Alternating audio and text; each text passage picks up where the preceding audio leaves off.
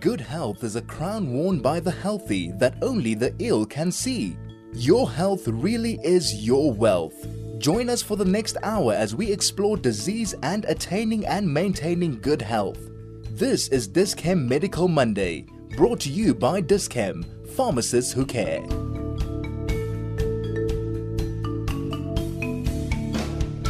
And good morning to you, and welcome to this Dis-Chem Medical Monday. My name is Kathy Kayla, and I'm all yours for the next hour as we talk about burns. Burns, indeed. So, uh, it is National Burns Awareness Week. We're going to be talking about the types of burns. We're going to be talking about first aid. We're going to be talking about treatments. I have two wonderful, wonderful guests who are going to be joining the conversation. Hettie le Roux, she's a medical officer. She's a medical officer currently working in the pediatric surgery department at Frere Hospital in the East in East London. And she's in this context, she's the vice president of the South African Burns Society. Also going to be speaking to uh, Ethel Andrews. She's joining the conversation, and she's a burns nurse. I didn't even know that there were such specialized forms of nursing, but uh, she's the first nurse to have a PhD in burns in South Africa. Isn't that amazing? So then she's actually doctor sister. Or is that sister doctor? I don't know, but that's very impressive.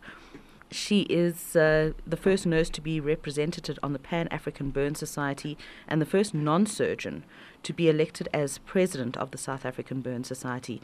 She's also a visiting lecturer at the University of Witwatersrand. Anything and everything that you ever needed to know about burns, you're going to learn about in this Dis-Chem Medical Monday. I'm Kathy Kayla, and I would love to hear from you. Coming up, I'm going to be speaking to my guests and asking them about burns. This is Medical Monday brought to you with compliments of Dis-Chem, pharmacists who care. I'm Kathy Kayla, and thank you for joining me. So, according to the World Health Organization, an estimated 180,000 deaths every year are caused by burns. The vast majority occur in low and middle income countries, and a burn is an injury that is preventable. That's amazing. That's 180,000 people whose lives could have been changed or saved had they not been burnt. Joining me on the line right now are two fantastic guests. We've got Hettie le Roux, who is a medical officer. Good morning, Hettie. Good morning, Kayla. It's lovely to join you. Thank you so much. And uh, Ethel Andrews, who's a burns nurse. Good morning, Ethel. Good Morning, Kay. How are you? All right, thank you. So I want to actually direct this question first to you, Ethel. In fact, you know what? Let, let me start with Hettie. Hettie, what are the different types of burns that we have? Because it's not only from hot liquid, correct? Yes, you're absolutely right although the most common burn that we see is from hot liquids, um, we also see quite a few burns from fire. And then we also get children and adults burning with uh, chemical substances. What about sunburn? As well as some sunburn. Is that also, considered um, a burn? It would be considered a burn. Usually we don't have severe burns from sunburn, but we do get the every now and then there is a case of severe sunburn. Yeah. And we also get burns related to electrical injuries. Okay, and uh, and I imagine also radiation. So you said you've got yes, liquid, radiation, yeah, liquid, chemical, yeah. electricity, sun, yeah. fire, fire, sun. Yeah. Okay, so essentially there's two groups then, right? There would be wet burns and dry burns. Fire yes, would be a, a dry burn. Is that correct? A drier burn, yes, yeah. Okay, so let's talk about liquid burns and what we should do about liquid burns. What what are the first things? Because I, when I was researching this, there are a whole lot of myths about burns. I was always told that you whatever's burning, you put it under cold water so that it can cool it, because otherwise the skin is going to keep burning. Is that true? That is true, indeed.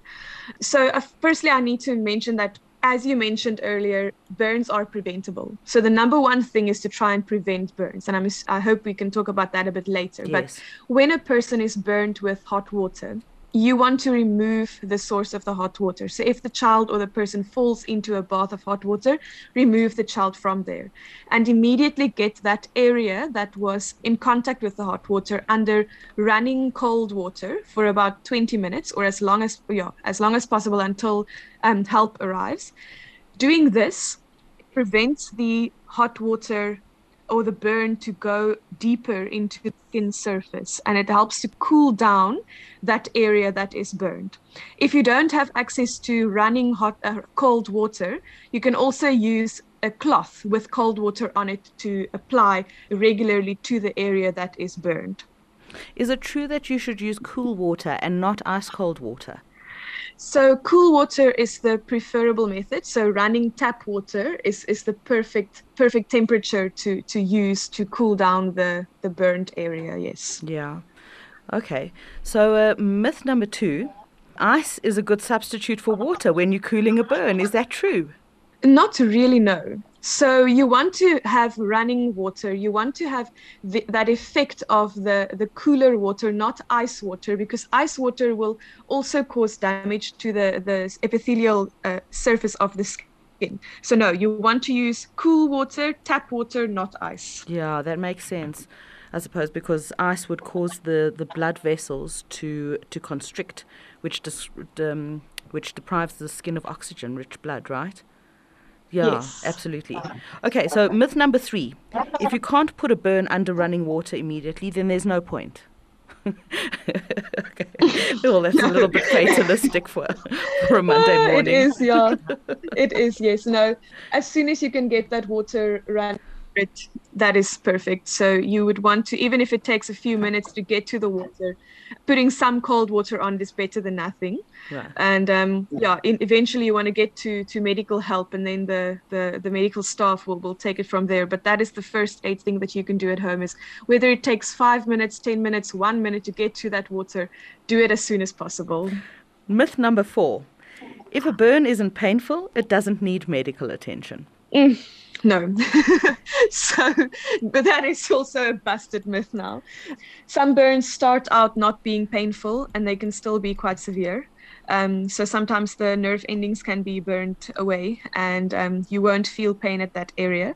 If you if you if you feel pain then then it is obviously it is it needs attention but if you don't feel pain it can mean that all of those nerve endings there have have have been burnt away and you won't feel pain but it's quite severe then as well Yeah. And myth number five: covering a burn with a clean towel is a good idea.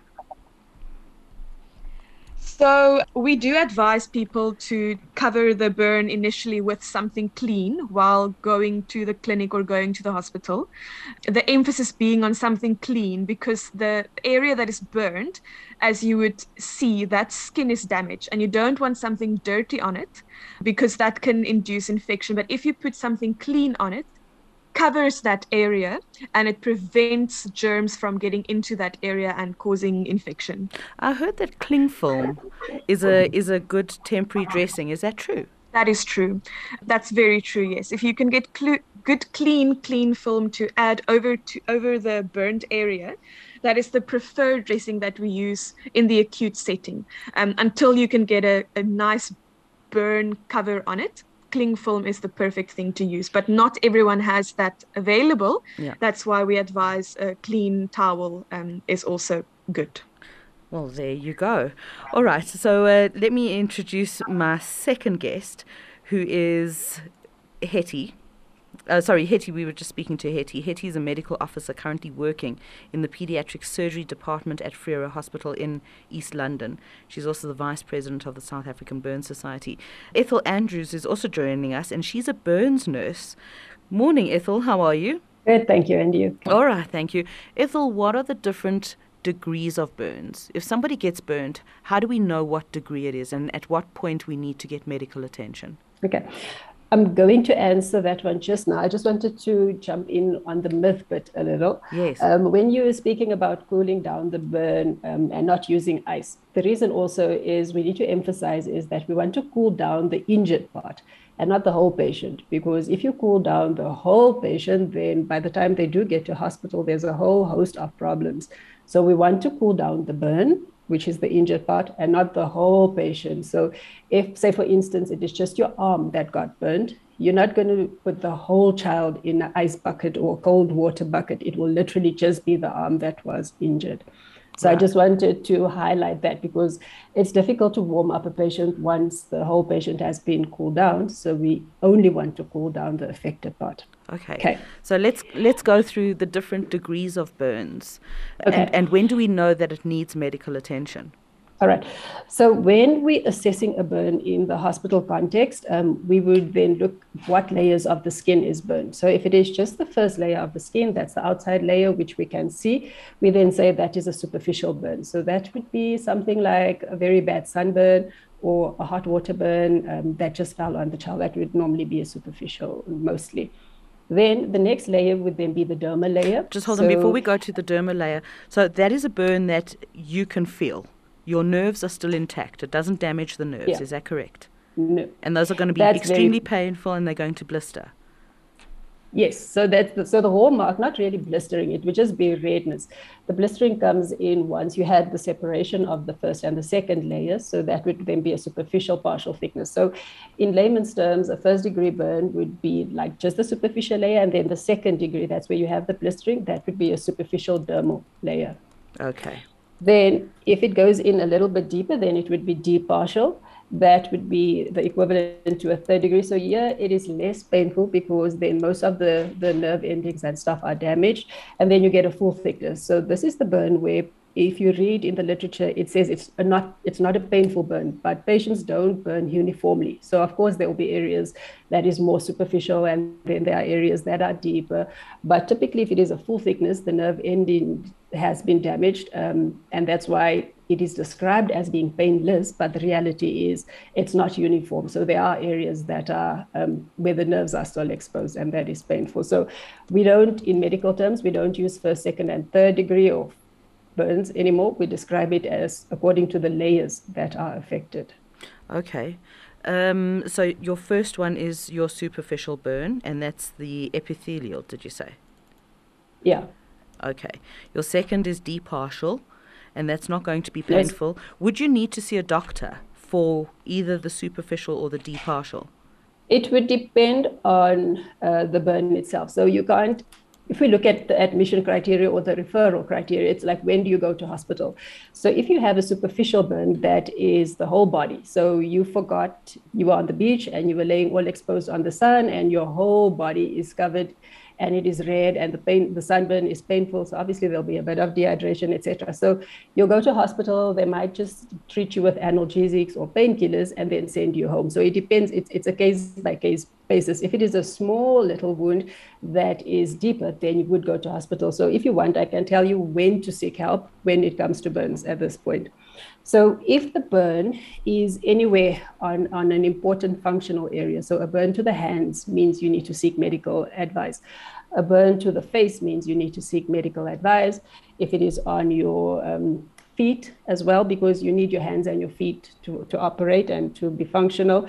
If it is over your perineum, that's your private parts, then you need to seek medical attention if the burn covers circumferentially. So if it is on an arm and your whole arm is, is burned front and back, that would then be described as a circumferential burn. Um, if it is full thickness, so if you burn to a fire, then you would need to seek medical attention. If you had a chemical burn, so whether it is drain cleaner or it is a bit of pool acid that fell out, you then need to seek medical attention. If you had an electrical burn, so all electrical burns needs to um, be seen by a doctor if it is a child, and this is where a lot of the burns comes in. So if it is a child and the the burn size is big, so we we uh, calculate it according to the surface area that is affected. So if it is a little baby and it covers about five hands of the child, like if you use the child's hand and you can cover five patches, then definitely you need to seek medical attention. If it is an adult, then it would be their hand 10 times over. Okay, and then also if you are suspecting or um, neglect or abuse. And so, those would be the typical ones when to go to hospital for. Absolutely fascinating because now you've just brought in another element to burns. It's not just how far into the dermis, into the skin it's penetrated, but how far over the body. It's penetrated. Does that give us a different definition? I mean, we've got. I know you said that you don't you don't really use first, second, third, fourth degree burns anymore, but I think that that's how lots of us really understand it as as lay people. Um, what would be third degree burns? So a third degree burn would be a deep dermal burn. So when it has gone through the first layer, which is the epithelium, it is into the dermal layer, uh, but deeper into the dermal layer would be a third degree. So it's not full thickness where all the skin and all the muscles are affected. Yeah. Okay. Yeah. Uh, and and then yeah, carry on.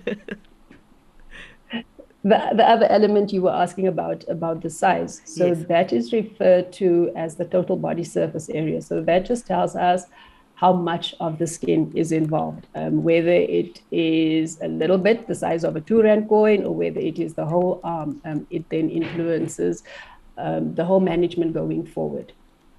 It's absolutely so we look at the depth and we look at the surface area. Why is surface area important aside from the pain element why is that critical? It will, yeah, that influences how you would manage it. You would imagine that a smaller burn is less painful, but then also we need to then replace the fluid that that patient is getting. So a patient who has a smaller burn will it will need less fluid because the burn would be less serious if you would just imagine if you have uh, somebody whose half of their body is burnt and somebody who has just burnt their hand, the whole treatment dynamic would be very different. So the person that has more skin loss will then be at greater risk of infection. They will be losing more fluids and electrolytes, for instance. Um, they will be needing to be replaced more fluid. The nutritional support that they will be getting is very different. So the extent of the burn is very, very important because it does influence the outcome and the management going forward. If you've got any questions about burns, I'm speaking to Ethel Andrews. She's a burns nurse. She's the first nurse to have a PhD in burns in South Africa, and now you can hear why. Um, she's also the first nurse to be a representative on the Pan African Burn Society and the first non surgeon to be elected as president of the South African Burn Society.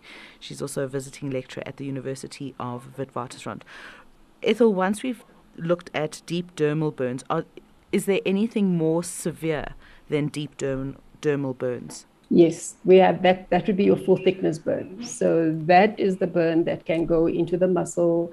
It can go up to the bone. So it means that all the structures are affected and damaged. So that is when you can't manage it at home. It needs surgical intervention, firstly, to get rid of the non viable tissue. Then it needs to be covered. So this is the most severe type of burn that there is that the surgeons deal with. When you say surgical intervention, would that be like a graft? So before you graft, possible. you need to debride. Yeah. So so the graft would be the, the step two. So step one, um, and this is Hettie's area of expertise, would be to re- remove all the non-viable tissue. So when we think about a more superficial burn, it would be the blister. But the deeper you go, then you have more non-viable tissue. So it starts with the debridement, which is the removal removal of non-viable tissue, um, and then they can't just automatically close it. So you don't go in for a debridement and a skin graft consecutively. They have to give it a few days so that you can either granulate or they will use a substitute to fill up that um, in preparation of the skin graft. All right. So let me actually bring Hettie in here. Uh, Hettie le Roux is a medical officer. She's a medical officer currently working in the pediatric surgery department at Frere Hospital in the in East London. She's also the vice president of the South African Burns Society. What is debridement? Okay, so debridement consists of, as Ethel mentioned now, taking away all of the non viable tissue. When a patient arrives to our emergency unit, we would take off all of the blisters, all of the dead skin. And if we that there are full thickness burns, we would want to get rid of those um, those areas of full thickness as well, either immediately or at a little bit of a later stage. And the idea of this is to take away any dead tissue to prevent infection from occurring um, related to that dead tissue. When one looks at burn victims who have been severely burnt, the skin has a waxy pallor and it almost it looks almost keloid where where there's very very bad sc- scarring and some of it is raised. Why does that happen? So that has to do with the healing of the area after the burn has occurred. And um, this has to do with multiple factors, including the, the, the, the, patient's type of skin, how that patient heals, and also whether that patient needed skin grafting or not. Um, so, some people will heal very well after a burn if they had a superficial partial thickness burn or just a superficial burn, whereas somebody who had a deeper burn their skin wouldn't heal as nicely. And sometimes when we do skin grafting for them, the skin that we graft onto the area that was burned will also heal a bit, inverted commas, uh, uh, as a keloid or as a an uglier type of healing that will take place. So yeah, that that is just it, it depends on how your skin heals and what we have to do and how deep the burn was that will affect that um, the healing quality of the skin. Can we talk about burn surgery? This is a whole new, I don't know, element of surgery that I'd never heard of prior to doing this interview with you. what is a burn surgeon and why is it so specialized? Yeah, so um, burn sur- surgery is a very specialized field because it is such an important part about the of the healing of the the patient. So there are different types of surgeons that can become a burns surgeon specialist. Usually it is a plastic surgeon that will have a special interest in burn surgery. But within the pediatric population we also get pediatric surgeons who have a special interest in burn surgery. They would um, spend a lot of time in a burns unit and become novice in the field of burn surgery.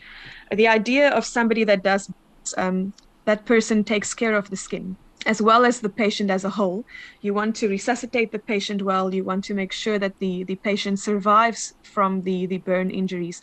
But then you you would be the person that takes that child or that adult to theater, make sure that all of the dead skin is gone, decide on what type of grafting that patient needs, how you will restore the skin, and then once the skin has healed, how you will take care of the scarring that has occurred due to the burns and the um, the grafting that was done. Let's talk a little bit about, you know, let's just uh, dip into burn surgery for a minute. Tell us about tangential, is it called tangential? Is that how I say it? Excision. What is that? Tangential excision. I'm not sure if I'll have you heard of that term. I'm not sure if I've heard of that exact term yet. Okay. Yeah, I have. So tangential tangential excision is when they're using a Humby. So there are different forms or different methods of doing debridements. Um, but essentially, that that is to excise means to remove or to cut away. So that then is where they use a Humby knife, and they they could use a Humby knife, and then they remove the non-viable tissue. Sometimes they use a dermatome. So it, it just depends on the surgeon. Sometimes they use a scalpel. So it's on the surgeon's preference, um, but it is about removing the dead um, or non-viable tissue, and it's just a, a different um, terminology that they use for it.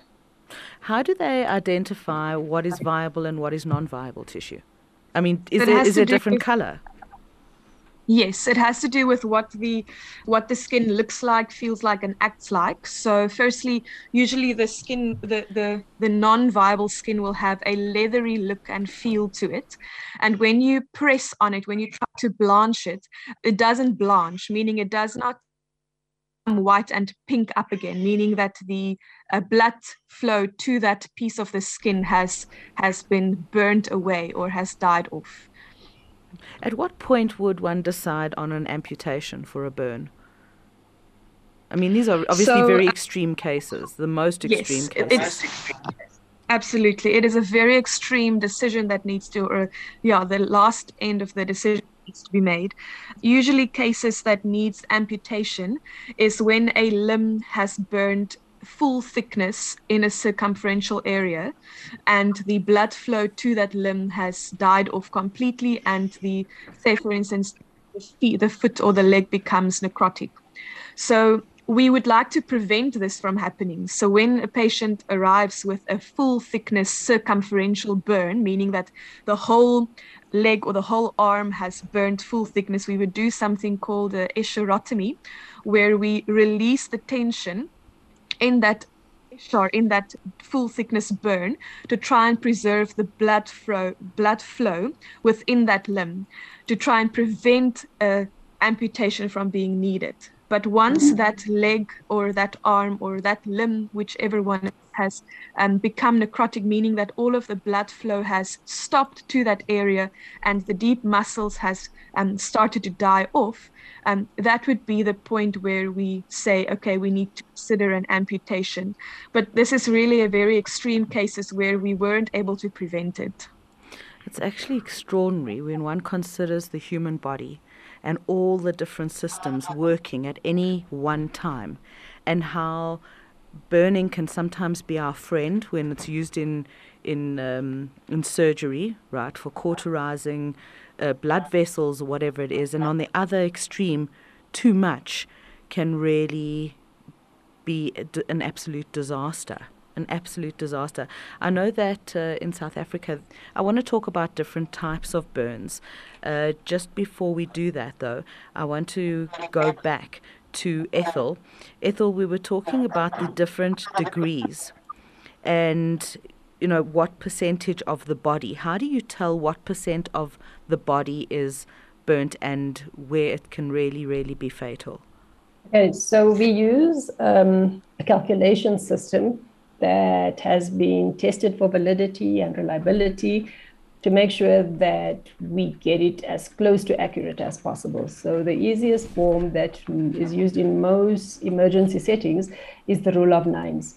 So the body is then um, divided into sections of nines and then it is then calculated as a total. So, for instance, if the whole arm burns, then it would be four and a half, four and a half, and that is then how you get to a nine. If it is a trunk, so the body is split into sections of nines, if that makes sense. Um, so, that would be one way of doing it. Or another way would be to use the palm of the patient's or the injured person's hand. So, not the healthcare professional's hand, but one hand size is then the equivalent to 1% of the body. So, this is why I was making the example of if it is a little kiddie, the little kiddie's hand five times over, or if it is an adult, their hand size. So, so that is the easiest ways. But then there's also more detailed and scientific, um, which is the Lund and Browder scale that they use. Um, so you would then look at the patient and then you would, on the graph, you would jot down which parts of the body is then um, injured. And then from there, you would then make the calculation. So why it is important, as I said, if you look at the transfer criteria, for instance, if somebody overestimates the burn, then you remove the patient from a setting where they will be occupying a bed where somebody more serious could have taken the bed. So it's it's important that we get the size as close to the reality as possible because it, it assists with planning what should be happening. It, it's it's about resource allocation. It's yeah, so that's that's why we do the calculation. I'm Kathy Kaler. This is Dis-Chem Medical Monday. Coming up, we're going to be continuing to talk about burns, but we're going to look more at prevention of burns. This is Medical Monday brought to you with compliments of Dis-Chem, pharmacists who care. It is the 23rd of May 2022. I'm Kathy Kaler and this is Dis-Chem Medical Monday. Uh, we are live this morning, so you're welcome, or a live to this morning, uh, certainly. You are welcome to send through any messages and comments that you have about burns. What has been your experience? Uh, we're talking about burns because it is National Burns Awareness Week here in South Africa. And I can remember a few years ago. Now, if you, uh, this is just, this is a trigger warning. You might want to turn off your radio for the next 30 seconds. But uh, I was actually, I was baking. It was probably the last time I baked, actually. and uh, I was taking out some food. I was taking out the stuff from the, from the oven. And by mistake, my oven glove touched the hot element. It was a very old stove at the time and it melted straight through and I burnt off my finger my fingerprints. And it was one of those burns that I actually couldn't feel at all. And I thought nothing of it. And I went and I got aromatherapy oil and I got lavender oil and I put it on and thank God. It took a while, but it you know, it's it's crazy. Like we, we do burning is something that we all do at some point in our lives perhaps not as stupidly as I was or as stupidly as I did, but it can happen. I mean, the World Health Organization, according to their statistics just from 2018, they estimate that 180,000 deaths every year are caused by burns. Isn't that crazy? And often when we talk about burns, we, t- we think, you know, chemical burns, hot water burns, fire burns, electricity burns, radiation burns. We don't consider that sunburn is also considered a burn. Not that I don't know. I'm not sure that anybody's ever died from sunburn, but it is very, very serious. And the thing is that it's preventable. And that's the most important thing. We're going to be talking about how to prevent it. Joining me is Ethel Andrews. She's a burns nurse. She's the first nurse to have a PhD in burns in South Africa. Ethel, are you doctor sister? Or you sister doctor? Or you doctor? It depends of the day of, on the day of the week. Very impressive, I have to tell you. And also joining us is Hettie le Roux. She's the vice president of the South African Burn Society. She's also working in the pediatric surgery department of Frere Hospital in East London. So, uh, Ethel, I've got a question for you, and uh, in fact, it's for both of you, and you can decide who's going to take it. This is from Marianne. Morning, Marianne. It's always lovely to hear from you. She says, Good morning. Two very knowledgeable women in this field. She says, My cousin lives in a small bush community in Inhambane in Mozambique. Over the past 12 years, she has tended to burn victims, most predominantly small children, with fire burns, since that's the main method of outside cooking in three legged pots. Over the past 10 years, burns have resulted from synthetic fabrics that are made in China and that are sold to these indigent communities. The synthetic fabrics are highly flammable and literally melt on these hapless little ones how is it best to treat such a burn wound? And you have raised something so important because we don't often consider the fabric itself and how flammable that is. So I'll tell you what, Hettie can, um, uh, Ethel, can I direct this to you, please? Okay, sure. So the question was, how do you prevent it, or how do you treat it? How, how do, you, treat how it? do you treat it when the fabric, you know, these these Chinese mm. synthetic fabrics, they actually melt onto the skin and they they can make the burn a lot worse. Yeah. So even when Hettie did her on how the first aid, she said remove the, the heat source. But in the case when you are having a synthetic fabric burn into the flesh, we say just cool down the burn without removing it because once it is stuck onto it, when you are ripping it off, it actually does more damage. So in those settings, we would then say cool down the burn as much as possible with cold running water if possible. If you don't have cold running water then you would interchange a towel but it is about cooling down the burn and stopping the burning process. So the take home message would be stop the burning process. So you need to get that synthetic fiber as cool as possible and then let them remove it um, without doing too much damage to the underlying layers when you get to a health setting some of the settings are very remote. We know that some of the areas will take a couple of hours to get to the setting then. So you we wouldn't start treating. So don't put butter on, don't put anything on. The best thing for that wound at that time would then be a cold, wet towel. And then once that towel warms up, you change it and you put another one, but only on the burnt area um, and then try to get the child to the facility as quickly as possible because it depends on the heat source and the time of exposure. So we want to minimize the time of exposure. Unfortunately, we're not going to be in a position where we can regulate um, which fabrics are coming in because it's a cost thing. So if it was up to us, we would say non-flammable fabrics for everybody. But the reality is this is not going to happen. So try to keep children away from the open fires, um, which isn't always possible if the primary caregiver is the child themselves in, in a lot of circumstances. So the big take home message in that setting is not to rip that clothes that got stuck onto the child off the body because you'll probably be doing more damage, but just to try and cool it down until definitive care is available. Yeah. What happens if you can't get that child to a hospital. It's a very, very rural area. I mean, is there a way to treat those those burns in such a place? Or is it is going to a hospital non negotiable? So one has to err on the side of caution when you say don't take the child to hospitals, um, because the best would be medical um, care. But yeah. if it is, if it's not possible, then you would start doing the basics. So you would start giving the child enough fluids to replace what is being lost. Because remember, the purpose of the skin is to keep your fluid and your electrolyte balances inside your body and to keep bacteria out. So, in the absence of being able to do that for themselves, we then have to step in and do it. So, it would be important to give that child fluid replacement. So, it would be the mixture of the sugar with the salt in water to make sure that they remain hydrated. It would then be to prevent infections. So, remove any dirty cloths or whatever. If you've got a clean towel, put it on there. If you have access to clean wrap or clean dressing, put it on there. Most people would also have some sort of a antimicrobial available. So it, it ideally you would want to get the child to a hospital setting because we find that those children that don't get to hospital, they they heal in an unorganized manner. And those are the patients then that have the terrible scarring, um, the neglected burns that becomes infected. So if possible, um, yeah, try and get the person there. Telemedicine. So one of the better things that came out of COVID is that we had to embrace technology. So take a photo and then send it to somebody like Hettie or myself. We can look at it. We can ask what resources are available and we can put a, a plan in place. So you don't have to be isolated, even though you are far off away. Um, telemedicine has opened up the world to us. Incredible. So, uh, Marianne, I'll get in touch with you and uh, pass on the contact details for this relative who's working in rural Mozambique. Thank you so much for getting in touch. If you would like to be like Marianne and you have questions, you have comments, I have the most fantastic, fantastic guests.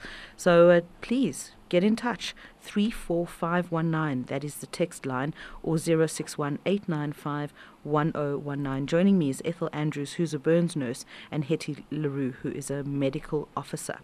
I want to talk about can we talk about prevention? Because I think that that's very very important. All the different types of burns that we have whether it is you know, fire burns, whether it's a, a wet burn from boiling water, which seems to be quite common, unfortunately. Uh, we've also got radioactivity, electricity burns, friction burns, contact with chemicals. How can we go, you know, case by case or uh, category by category to talk about how we prevent it? Who would like to Who would like to take this, Hettie?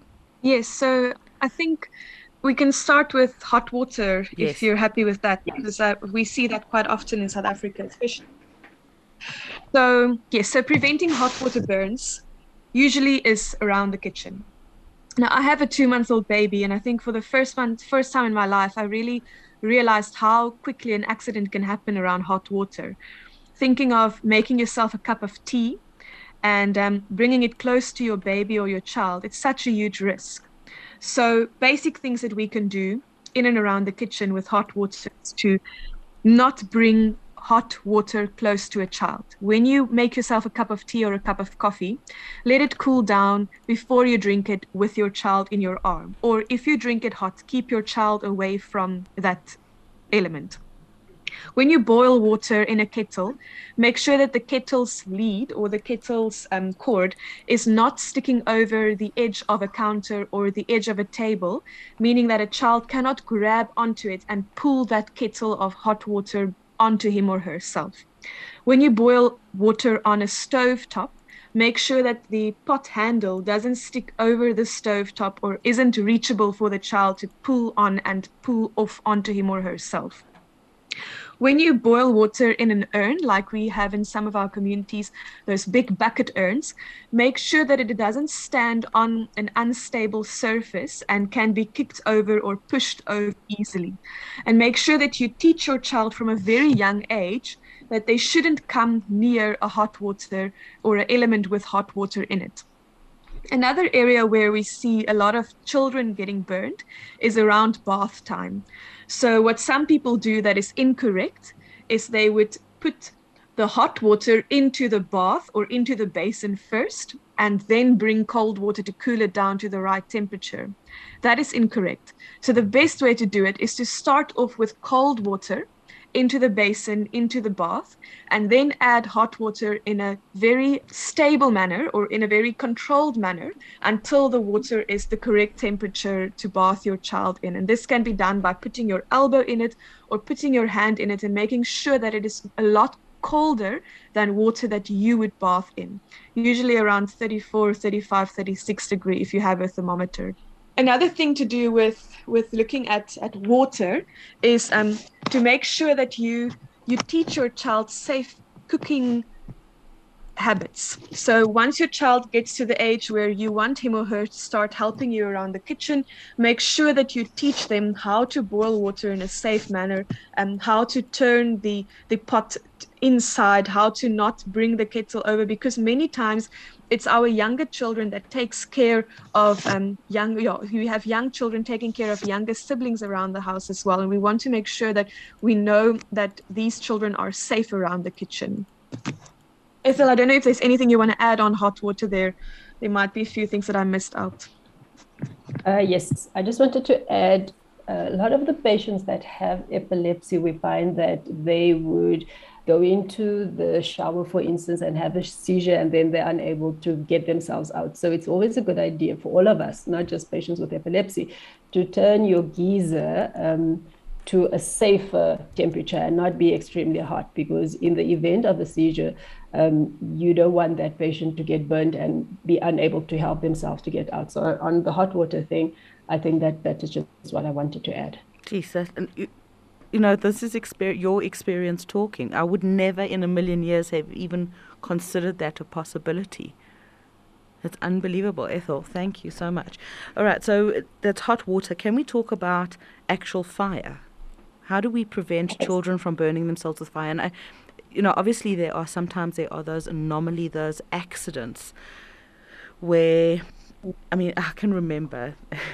my son's going to kill me for telling you this, but but then it is. It's just us talking, right? he was about two years old. I don't know where. I actually can't remember where he got where he got um, the fire from, but I was sitting working at my desk, and in my peripheral vision, I see this little one running across my doorway, holding a towel and then I see him wa- run back the other way and the towel again, holding the towel out. And somehow he had lit the, f- the towel on fire and he didn't know what to do with it. So, and he was little, he must have been about I don't know, must have been about two or three, and he was running up and down the passage with a towel. And that could have really ended very, very badly. So you never know where children are going to get access to to fire. How do we prevent it though?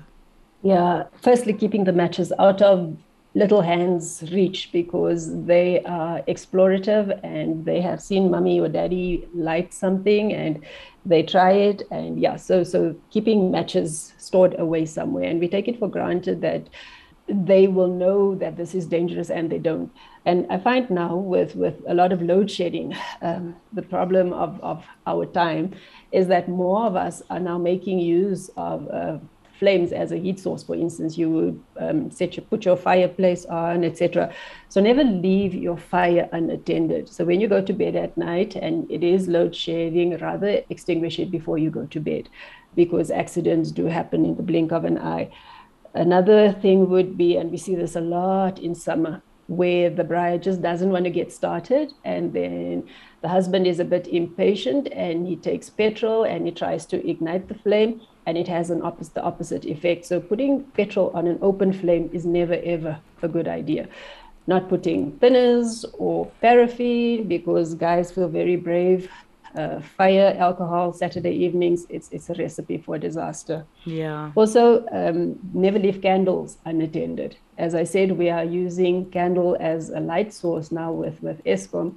When you are going to a different room, don't leave the child there with a candle and a good idea is to put your candle in sand because if the candle does fall over, the sand will then um, blow the, the flame out. So then you then don't, then don't set your whole house alight. Um, and then, yeah, so those would be the open fire things. And then if you do have epilepsy, for instance, maybe make sure that when you are braaiing that there's somebody in the vicinity because seizures happen at any time. Absolutely amazing. We are completely out of time and uh, it has been really a delight. And even though we're talking about something very, very serious and very grim, burns are very grim. I don't think that there's another way to describe them. Uh, I really I say thank you to both of you for the incredible work that you do and for sharing the information with us. I really, really appreciate it. And uh, yeah, I want to just tell you that my guests were Ethel Andrews, who's a burns nurse. She is the first nurse to have a PhD in burns in South Africa. She's the first nurse to be representative on the Pan African Burn Society and the first non surgeon to be elected as president of the South African Burn Society. She's also a visiting lecturer at the University of the Witwatersrand. Ethel, thank you so much for sharing your information today and your knowledge with us. And also joining us was Hettie le Roux. She's a medical officer and she works at the in the pediatric surgery department at Frere Hospital in East London. She's also the vice president of the South African Burns Society. This has been Dis-Chem Medical Monday. I apologize that we just ran out of time. So much information coming through. If you've just joined us and you'd like to listen to the whole Dis-Chem Medical Monday, you can get to chaifm.com where you can download the podcast either on our website or on Spotify. From myself, Kathy Kaler, I wish you a wonderful, safe, healthy, and blessed week. I'll be back next Monday. God bless. Stay well. Bye.